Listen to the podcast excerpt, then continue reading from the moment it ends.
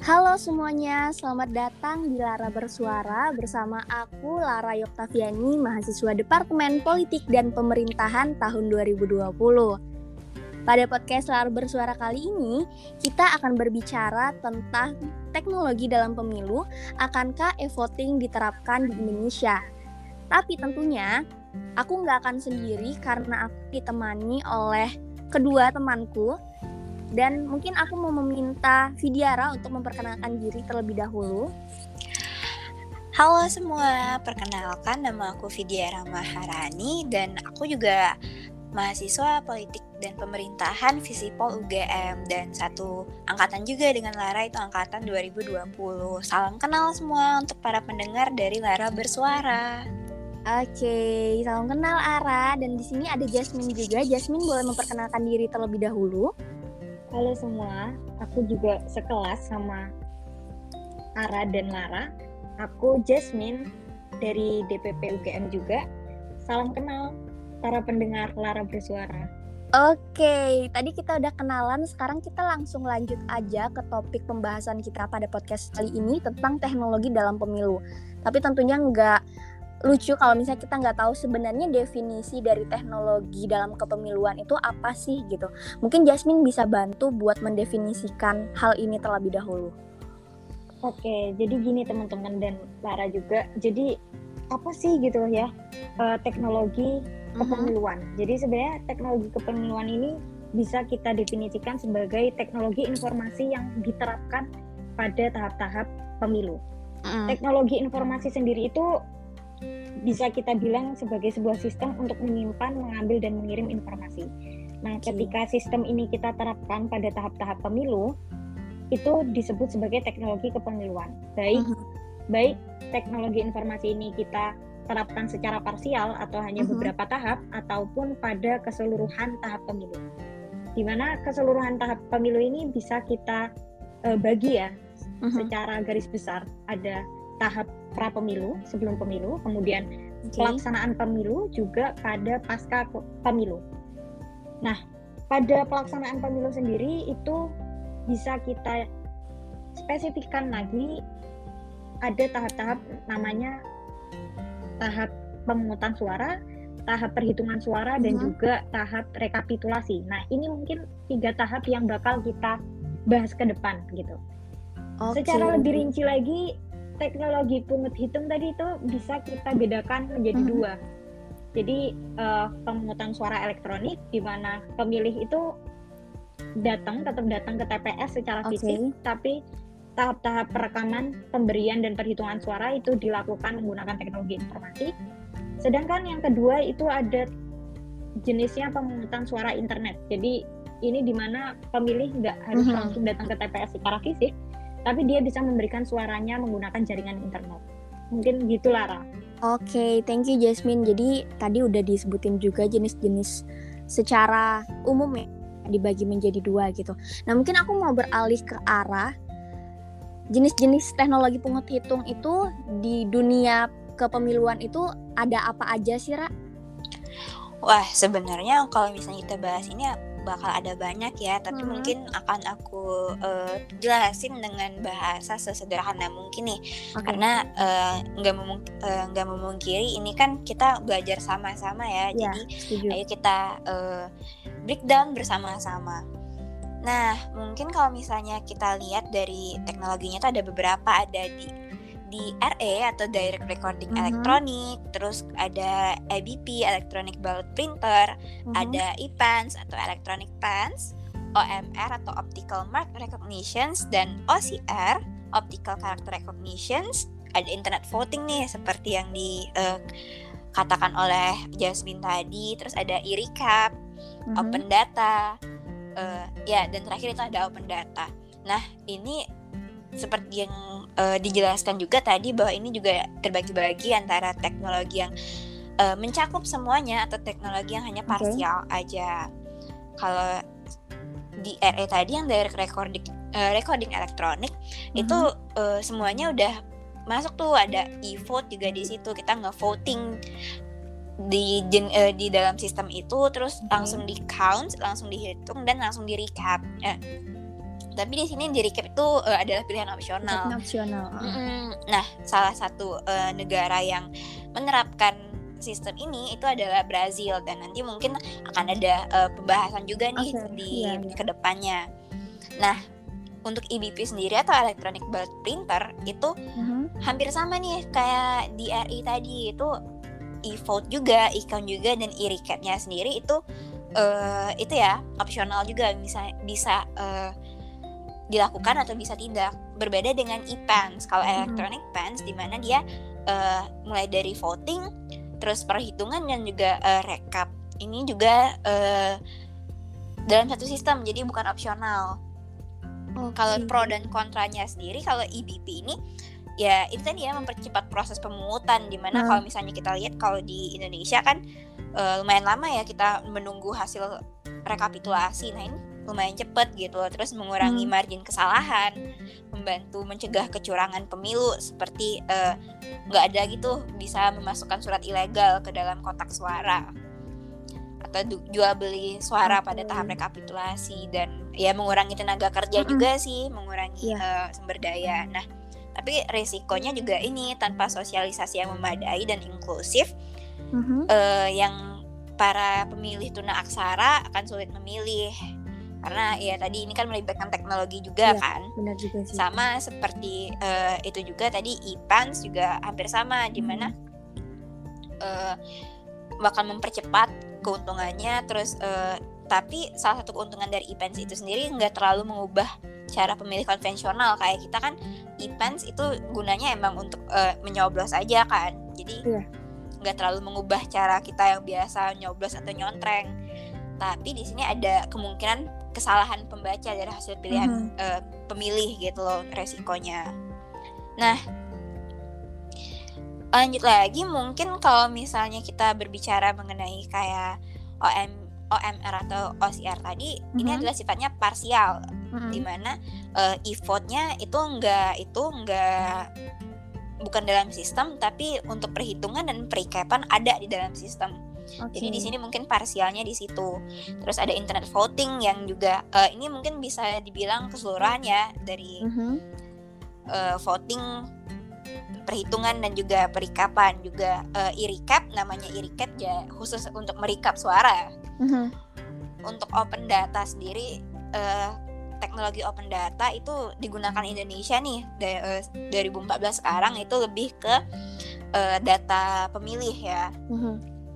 Nah, untuk pro da, uh, untuk keuntungan atau kelebihan mm-hmm. dan kekurangan sendiri itu sebenarnya hampir-hampir sama, di mana itu akan memudahkan pemilih. Misalnya kalau di internet voting itu memudahkan pemilih yang tinggal di luar negeri ya. Mm-hmm.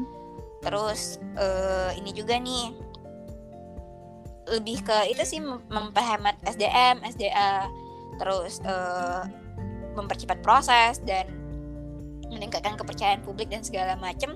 Cuma tentu saja teknologi ada kekurangannya, yaitu misalnya uh, berpeluang mengalami serangan cyber dan segala hmm. uh, rentan rentan uh, di hack uh, di hack ya. Terus ada kesalahan hmm. pembaca mungkin, dan uh, dari pemilih juga, di mana mungkin mereka nggak terbiasa atau uh, mereka tunaaksara dan bisa nggak bisa memilih atau segala macamnya. Itu sih dari uh, teknologi ini. Mm-hmm.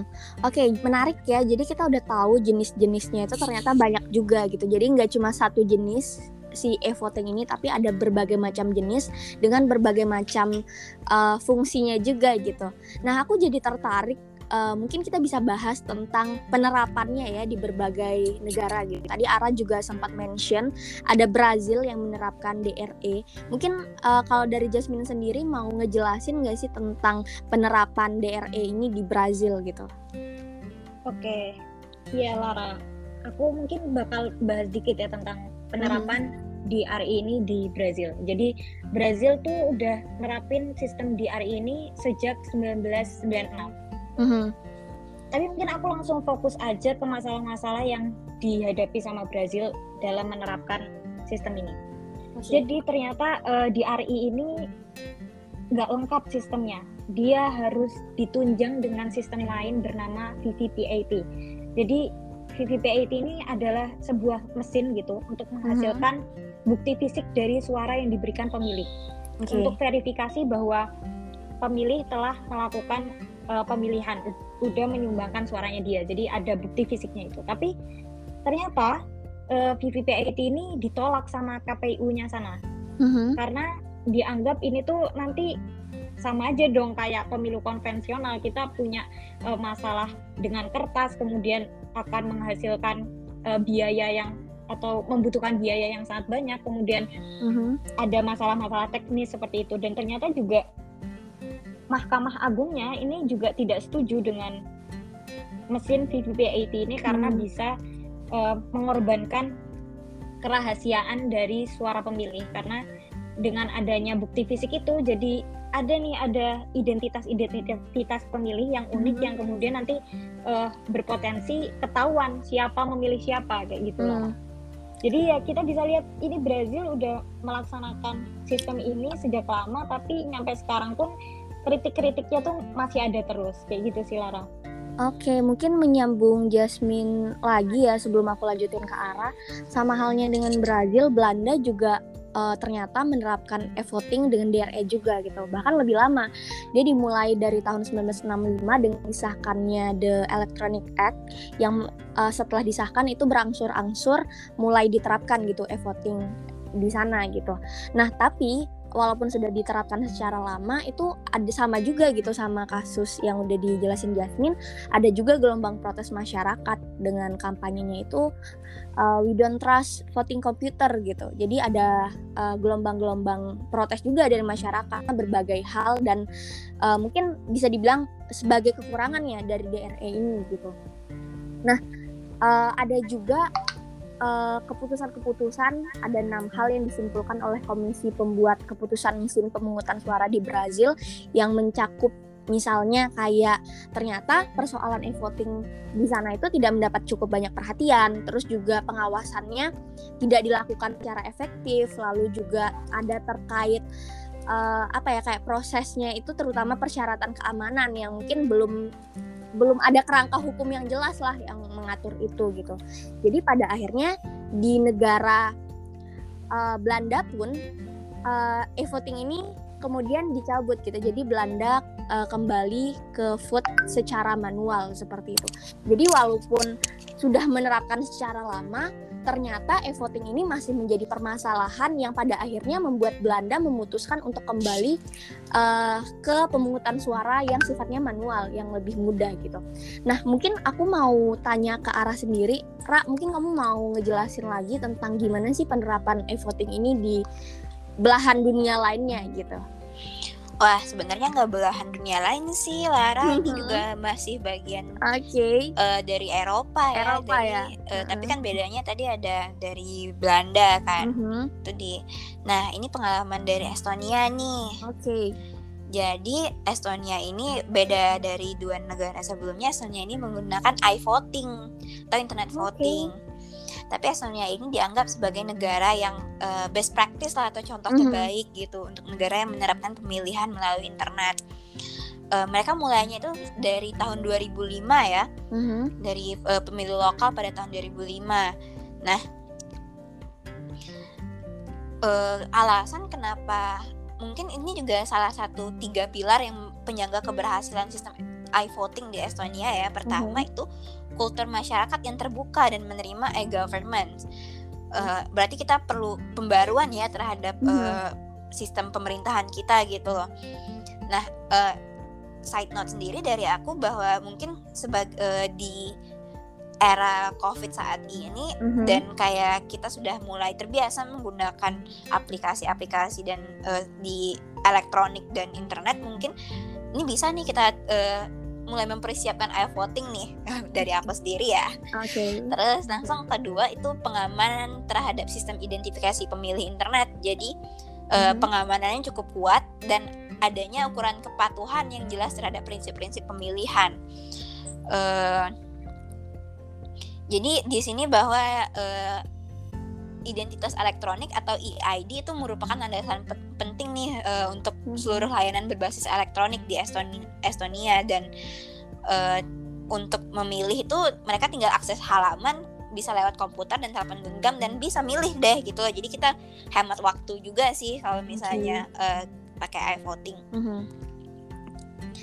Tapi sebenarnya Estonia ini bisa milih dia mau i-voting atau konvensional. Tapi okay. kalau misalnya mau konvensional itu uh, hanya dapat dilakukan pada hari-hari sebelum pemungutan suara. Dan kalaupun misalnya uh, dia juga uh, milih lewat i-voting, maka nanti uh, pilihan kertas suara yang bakal dihitung, i-votingnya nggak bakal dihitung. Jadi berarti database-nya juga harus uh, terhubung ya, biar nggak ada suara double. Mm-hmm. Terus ada penyelenggara pemilu Estonia itu benar-benar memastikan terjaganya prinsip one man, one vote, one value. Jadi uh, hmm. itu juga mungkin salah satu penyebab kenapa i-voting di Estonia berhasil, karena uh, ini ya, publik percaya bahwa penyelenggara pemilu ini dapat menyelenggarakan pemilihan dengan i-voting. Ini juga salah satu uh, dasar yang harus uh, diamankan juga kalau misalnya pemerintah mau me- gunakan teknologi pemu, uh, pemungutan suara ya, atau teknologi hmm. pemilu, di mana masyarakat sendiri harus percaya buat uh, pemilu itu menjadi legitimate. Nah, kedua itu uh, prinsip-prinsip penerapan teknologi itu harus diatur bersama dengan uh, jaminan pemenuhan prinsip pemilu. Terus ada lembaga yang terbukti memiliki kapasitas mumpuni untuk mengamankan sistem i-voting di tengah potensi terjadinya ancaman keamanan cyber. Jadi hmm. uh, keamanan publik itu harus benar-benar terjaga, dan lembaga lembaganya juga harus memiliki kapasitas. Nah, sama kayak uh, Estonia, Pakistan juga pakai e-voting nih. Aku bawa dua contoh, tapi uh-huh. Pakistan ini hanya uh, digunakan untuk pemilih yang berada di luar negeri. Oke. Okay. Jadi uh, mungkin sistemnya tuh nggak hampir-hampir mirip ya, cuma uh-huh. uh, sini bisa dilihat kalau misalnya, eh ini punya pilihan gitu loh. Uh-huh. Uh, kalaupun misalnya nggak nggak harus seluruh uh, warga, itu kita bisa menerapkannya itu ke sebagian warga mungkin. Gitu sih kalau misalnya kabar dari uh, teknologi pilih hitung, uh, pemungutan hitung dari Estonia dan Pakistan. Mm-hmm.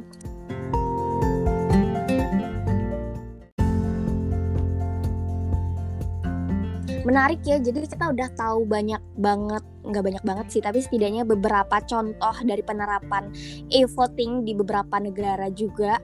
Dan kalau kita bisa melihat dari gambaran uh, secara singkat yang udah dijelasin sama Ara dan Jasmine tadi, mungkin kita bisa coba untuk ini ya, kayak melihat nih sebenarnya kelebihan dan kekurangan dari penerapan e-voting ini itu apa sih gitu. Jadi mungkin dari kelebihannya sendiri, Ra, menurut kamu apa sih, Ra, kalau misalnya boleh untuk menyebutkan satu kelebihan dari e-voting dari banyak hal yang udah kamu tahu juga tentang penerapannya di berbagai negara gitu.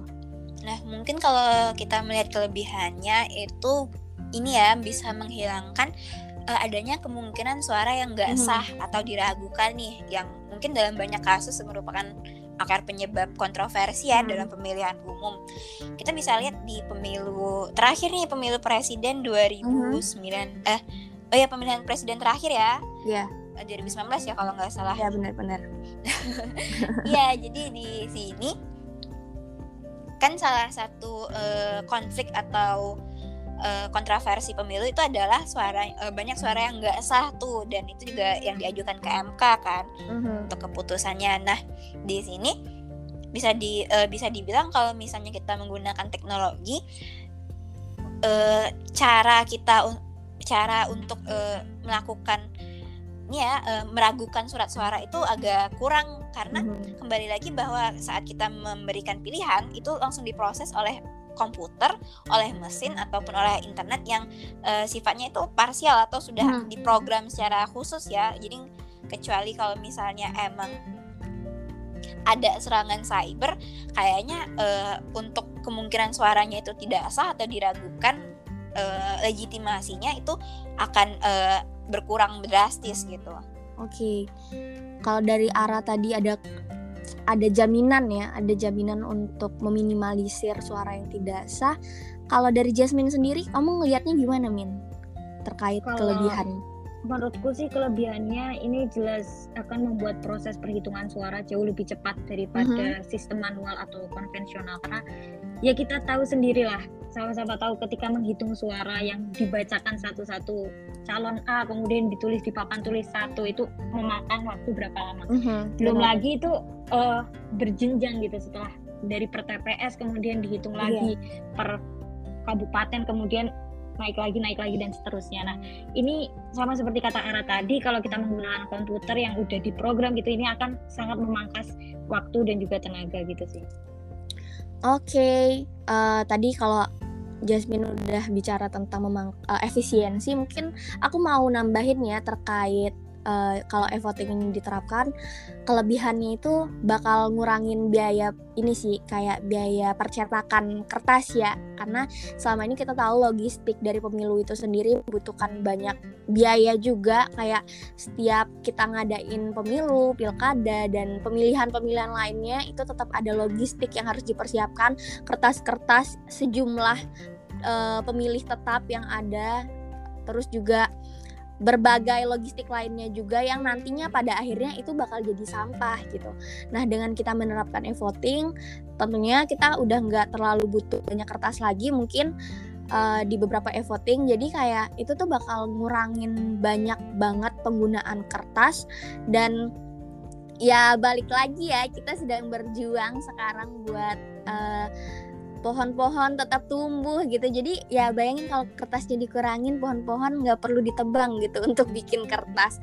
Mungkin itu ya uh, terkait kelebihannya itu sendiri gitu. Jadi kita nggak perlu banyak menghasilkan sampah lagi, karena kalau dulu secara konvensional kita pakai kertas, kalau secara digital kita udah nggak memerlukan kertas lagi gitu.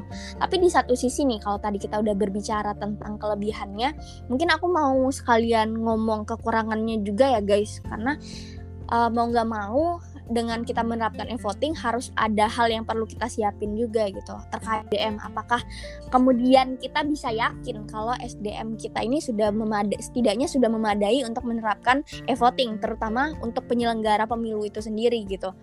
Kalau misalnya S D M-nya kurang paham terkait bagaimana pengoperasian e-voting, yang mungkin ada hal-hal teknis lainnya yang butuh uh, pelatihan atau butuh keterampilan lainnya, dan D M atau penyelenggara pemilunya itu tidak paham bagaimana mengoperasikannya, itu tentu bakal berimplikasi pada ya kemungkinan paling buruknya e-voting itu gagal gitu. Nah, kalau misalnya e-voting atau penyelenggaranya itu sendiri gagal, itu bakal berimplikasi pada ini ya, Uh, legitimasi terhadap pemilu itu sendiri gitu. Jadi mungkin kepercayaan masyarakat itu akan menurun juga lah. Gimana nih penyelenggaranya, uh, sumber daya manusianya nggak paham gimana gimana kita bisa percaya kalau misalnya uh, voting kita ini benar-benar valid atau atau punya legitimasi lah, ibaratnya seperti itu. Nah, kalau dari arah sendiri, mungkin kamu bisa ngelihat nggak kekurangan dari voting ini apa lagi gitu? Sebenarnya kalau menurutku ya, dan juga uh, sebenarnya ada beberapa kajian nih, sama kasusnya adalah S D M, tapi ini bagian dari uh, pemilihnya. Kalau dari mm-hmm. tadi dari uh, penyelenggaranya, ini dari pemilihnya. Uh, bayangkan aja ya, mm-hmm. rata-rata orang banyak juga orang tua yang nggak bisa gunain Android tuh, mm-hmm. kayak. Benar-benar. Nah, apalagi uh, yang usia lanjut kan, aku nggak bisa bayangin uh, nenekku ini ya paham teknologi ya, maksudnya okay. uh, not to uh, not to you know talking bad about her, tapi ya ada gap teknologi yang mm-hmm. ada di uh, yeah, yeah. bagi pem, uh, pemilih usia lanjut, dan juga uh, bagi masyarakat terutama generasi muda ya, mm-hmm. ada gap teknologi benar, yang lumayan besar. Nah, bagi sejumlah kelompok pemilih, bagi itu uh, baik itu kom- pemilih usia lanjut ataupun mereka yang uh, berada di Uh, berada di tempat tiga T terkecil mm-hmm. gitu kan.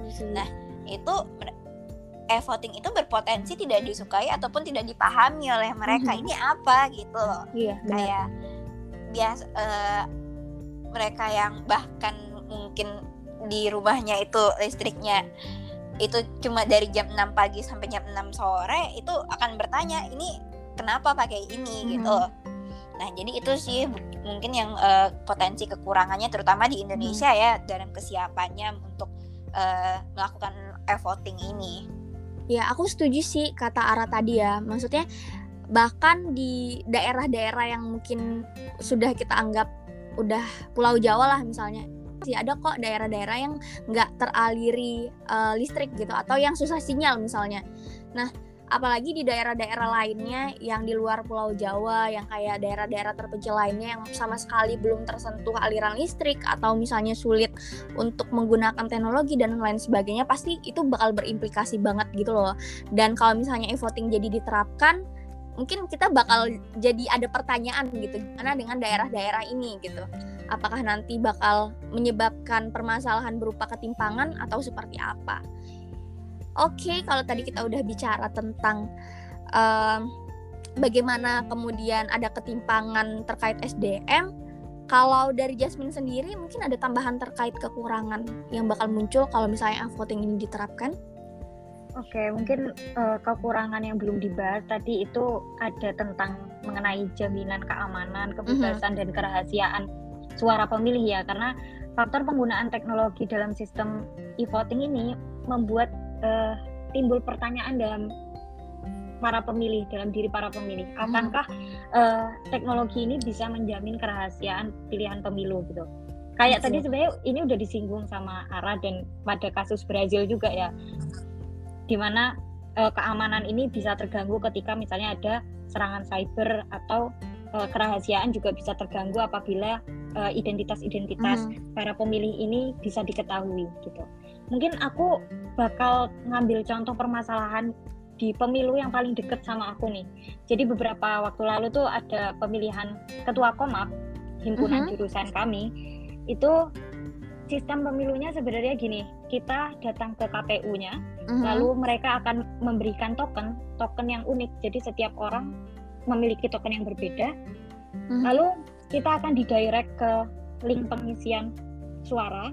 Kita memasukkan uh-huh. tokennya dan kita akan memilih calon siapa yang kita pilih. Okay. Terus waktu itu tuh aku sempat timbul pertanyaan ya, loh uh-huh. kalau misalnya kayak gini berarti ketahuan dong aku milih siapa, karena tokennya kan unik nih per orang. Akhirnya aku tanya nih ke K P U-nya, e, ini gimana cara jamin agak, uh, supaya K P U nggak tahu aku milih siapa. Ternyata uh, memang mereka mengantisipasinya dengan membedakan panitia yang membagikan token dengan panitia yang uh-huh. uh, mengumpulkan surat suara gitu. Hmm. Nah, ya terlepas dari sumpah yang K P U buat gitu, saya rasa ini itu masih sangat rentan gitu ya, yeah. rentan rentan kebocoran hmm. kerahasiaan suara pemilih itu, Lara, gitu sih. Oke, menarik ya. Jadi tadi Jasmine uh, sempat menjelaskan juga relevansi dan relasinya nih dari kekurangan-kekurangan ini. Terus pada akhirnya kita sampai di pemilu jurusan ya. Nah, hmm. mungkin Ar punya pengalaman nggak, Ra? Atau uh, mungkin kita bisa bahas yang tingkat universitas ya, gimana sih pelaksanaan uh, pemilihan presiden mahasiswa mungkin di tingkat universitas gitu, karena kita juga nggak belum bisa ke kampus juga kan sekarang. Oke, okay, uh, jadi ini ya untuk pemilihan universitas, kebetulan kemarin aku adalah bagian dari uh, panitia pelaksana hmm. pemilu dari K P U.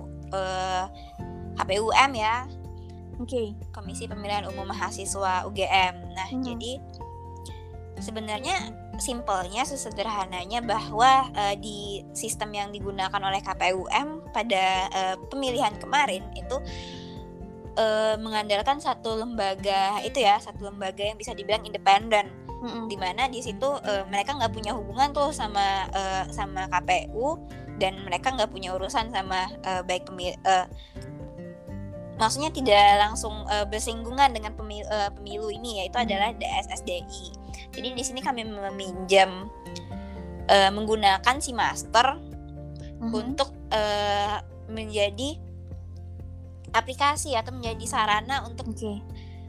agar uh, memilih di sini. Jadi nanti kan ada, kalian juga dapat itu kan. Jadi dari masing-masing pemilih akan dapat notifikasi dan khusus langsung ke si masternya, di mana data-datanya disimpan oleh D S S D I sebagai lembaga independen. Nah, K P U sendiri uh, berusaha menjamin kerahasiaan tersebut dengan cara tidak akan menyentuh data itu, tidak akan membuka data itu sampai uh, saat perhitungan suara. Jadi perhitungan suara baru K P U menghubungi D S S D I bahwa Uh, ini akan direkap nih, suaranya akan dihitung. Nah, b- baru nanti itu akan dihitung bersama-sama. Jadi dengan uh, dengan ada saksi juga. Nah, hmm. ini diharapkan hampir sama seperti kayak uh, pemilu konvensional ya, di mana mungkin uh, dari K P U pusat sendiri itu menggunakan data dari Disdukcapil untuk mm-hmm. pemilih tetap, untuk menerapkan pemilih tetap. Kemudian nanti setelah uh, setelah surat-surat dibagikan terus dicoblos, mm-hmm. kan K P U nggak membuka surat itu kan mm-hmm. sampai uh, itu sampai saat waktu perhitungan dan juga waktu perekapan. Nah di sana itu akan dibuka bersama-sama K P U bersama uh, pihak-pihak terkait lain, Bawaslu dan sebagainya macamnya. Nah di situ Uh, bisa kayak menjamin kerahasiaan gitu karena K P U sendiri uh, nggak melihat siapa aja yang uh, cuma tahu berapa jumlah pemilih, uh, memastikan benar-benar edible atau benar-benar berhak memilih, tetapi uh, nggak nggak melihat itu uh, suara yang akan dilihat itu setelah dibuka bersama-sama gitu loh dengan saksi. Itu sih kalau misalnya dari K P U M. Oh, menanggapi uh, cerita pemilihan Komlaps oleh Jasmine dan K P U M oleh Ara, aku jadi ini ya, uh, mungkin mau menanggapi sedikit gitu. Aku sendiri ngerasa walaupun tadi mungkin Jasmine udah nyebutin ada sumpah yang digunakan untuk uh, kemudian uh, menjadi hal jaminan kalau misalnya mereka tidak melakukan kecurangan atau tidak melihat uh, siapa yang memilih siapa, dan juga dibedakan. Dan Ara juga bilang kalau oh ada D S S D S apa Ra tadi namanya? D S S D I. Oh iya, D S S D I itu yang menjadi punya istilahnya lembaga independen lah yang enggak enggak punya kepentingan untuk membocorkan data atau lain sebagainya. Tapi aku merasa berarti data kita aku memilih A atau aku memilih B itu tetap terekam gitu loh. Jadi eh, kerahasiaan aku pilih siapa itu enggak bisa dijamin gitu karena tetap ada eh, ibaratnya track record juga aku udah memilih siapa gitu. Berbeda halnya dengan kalau uh, pemilihannya dilakukan secara manual kan nggak ada bukti ya. Misalnya di kertas suara kosong ya udah nggak ada bukti kalau Lara Yoktaviani memilih calon A gitu.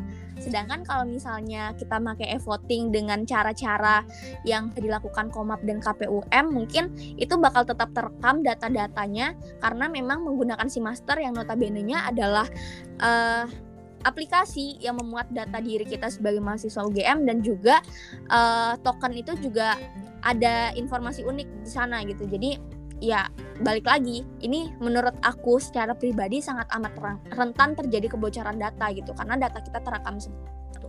Nah mungkin ini ya, tadi kita udah bicara tentang uh, kasus-kasus kayak ya di tingkat universitas sudah mulai menerapkan e-voting, tapi di sini aku mungkin coba untuk melihat ya tentang penerapan teknologi pungut hitung di Indonesia. Tapi sebelum ke teknologi pungut hitungnya, di dalam rangkaian kepemiluan itu sendiri Indonesia emang udah menerapkan uh, teknologi ya. Maksudnya kayak di tahap pendaftaran pemilih itu ada yang namanya Sidali. Terus di tahap pendaftaran partai politik peserta pemilu itu ada namanya Sipol.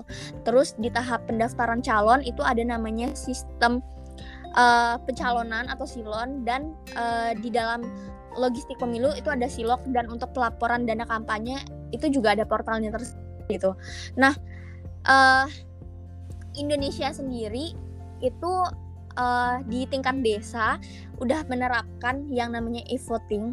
Masih uji coba sih, itu uh, mesin e-votingnya itu oleh B P P T dan memang udah dilengkapi oleh paper trail atau V V P A T gitu juga gitu. Nah tapi walaupun memang menemui kendala, walaupun ada kendala juga, ini emang berhasil diterapkan di desa, di beberapa desa yang sudah melakukan uji coba gitu guys.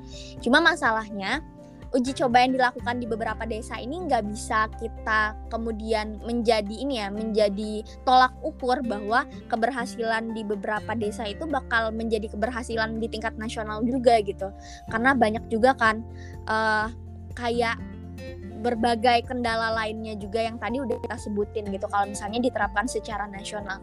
Dan mungkin untuk terakhir nih, aku meminta pendapat kalian, Jasmine dan Ara, untuk menjawab pertanyaan awal kita. Menurut kalian nih, akankah e-voting ini diterapkan di pemilu di Indonesia? Mungkin dari Ara sendiri gimana, Ra, menurut kamu? Menurutku, Uh, aku pengen minjem satu quotes nih dari film kesukaanku Black Panther. Ini salah satu uh, apa sih tokoh mm-hmm. yang paling aku suka nih Suri, uh, adiknya Black Panther.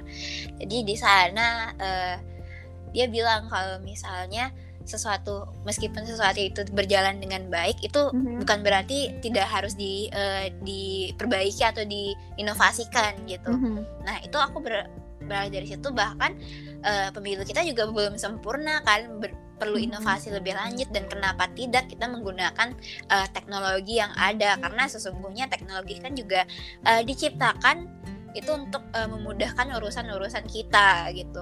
Nah, meskipun kita tetap ada namanya resiko-resiko, tapi menurutku sendiri uh, kita harus terus bergerak ke depan ya.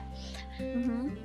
Dalam hal ini menurutku sudah saatnya, terutama ini ya, kita di saat pandemi begini, kita udah menunjukkan bahwa eh ternyata kita bisa beradaptasi dengan teknologi dengan cukup cepat. Yang awalnya kita uh, sekolah, biasanya itu sekolah itu langsung konvensional, tetap muka, tapi bisa dilakukan dengan uh, Zoom dan segala macam. Nah, kenapa tidak dengan uh, pemilu ini, jika ada banyak keuntungan yang dapat uh, kita raih, seperti menghemat Uh, meng- menyelamatkan lingkungan, menghemat uh, biaya, terus juga menghemat waktu, dan uh, juga uh, ini ya uh, menyeba- uh, dapat bisa dibilang mengurangi kesalahan dalam perhitungan dan margin dan segala macamnya, mengurangi kontroversial. Nah, okay. Meskipun ada uh, resiko-resikonya, tapi sebelumnya juga kita punya resiko tersendiri kan untuk uh, pemilu konvensional. Jadi menurutku uh, suatu saat atau mungkin sudah saatnya kita uh, bisa bergerak ke depan gitu loh, berinovasi. Itu sih okay. Kalau dari aku, Ara optimis uh, e-voting bakal diterapkan di Indonesia. Kalau Jasmine sendiri gimana Min terkait e-voting ini? Oke okay, sebenarnya aku uh, sebagian setuju ya sama Ara, karena ya pemanfaatan teknologi ini akan banyak uh, mengefisienkan banyak hal dan memperbaiki mm-hmm. banyak hal. Tapi aku sendiri lebih ke kira-kira seberapa penting dan urgent, dan kita harus lihat dulu kan permasalahan mm-hmm. di Indonesia itu seperti apa. Menimbang kita perlu banyak sekali biaya, juga S D M S D M aku lihat kayaknya belum siap. Mm-hmm. uh, kesenjangan literasi di Indonesia masih masih sangat timpang. Mm-hmm. Kayaknya untuk saat ini kita uh, bisa mengadopsi e-voting, tapi hanya pada tahap untuk rekapitulasi. Untuk uh-huh. pemungutan suara dan perhitungan suara sendiri aku rasa uh, belum perlu. Jadi okay. aku ini juga mengutip dari pemetaan masalah yang telah dilakukan oleh kajian I T K P U dua ribu tujuh belas uh-huh. gitu. Sebenarnya pada pemungutan suara itu kita tuh lebih bagus untuk menggunakan konvensional, karena uh-huh.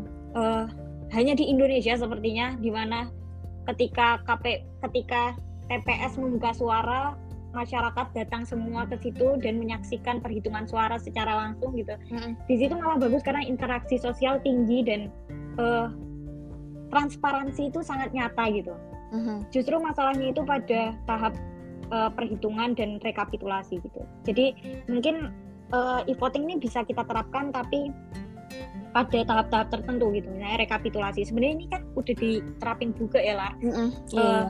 E-Recap ini, tapi ya mm-hmm. itu perlu pengembangan-pengembangan yang lebih gitu. Oke, okay. Keren banget nih. Uh, jadi tadi Ara udah optimis banget ini bakal e-voting bisa bakal diterapin di masa depan nanti. Sedangkan Jasmine mungkin merasa buat saat ini urgensi buat menerapkan e-voting itu masih belum ada gitu. Jadi ya udah, kita mungkin bisa menerapkan teknologi di rangkaian lainnya aja. Kalau misalnya e-voting ya udah tetap manual aja gitu. Aku setuju juga. Uh, menurut aku ini bisa dikombinasikan ya, melihat ada pandemi juga, faktor-faktor pandemi, ada faktor-faktor lainnya yang memang berubah uh, dan terjadi disrupsi juga di kehidupan kita gitu. Dan kalau misalnya e-voting masih belum bisa kita laksanakan dengan berbagai macam kekurangan yang udah kita tahu tadi ada A, B, C, dan D, mungkin kita bisa menerapkan teknologinya itu di rangkaian-rangkaian lain yang memang sebelumnya membutuhkan banyak waktu dan tenaga kalau misalnya dilakukan secara manual gitu. Oke, makasih banyak Jasmine dan Ara buat diskusi kita di podcast kali ini. Aku rasa banyak banget hal yang bisa kita lihat. Kita udah keliling dunia dengan melihat berbagai penerapan e-voting di berbagai negara, ada Brazil, ada Belanda, ada Estonia, Pakistan dan lain sebagainya. Kita udah kemudian uh, memetakan kekurangan-kekurangan yang ada, kelebihan-kelebihan yang bisa uh, menjadi pertimbangan kenapa pada akhirnya kita harus menerapkan e-voting.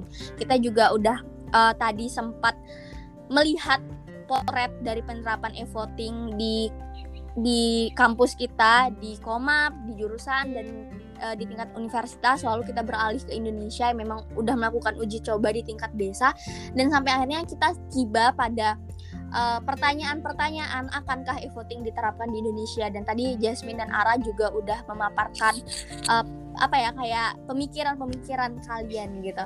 Nah, aku terima kasih banyak buat semua yang sudah mendengarkan podcast ini. Kalau misalnya ada kekurangan-kekurangan, aku Lara Yoktaviani, Jasmine, dan Ara memohon maaf yang sebesar-besarnya. Sampai bertemu di diskusi-diskusi selanjutnya. Dadah. Dadah. Makasih banyak semua. Makasih banyak semua.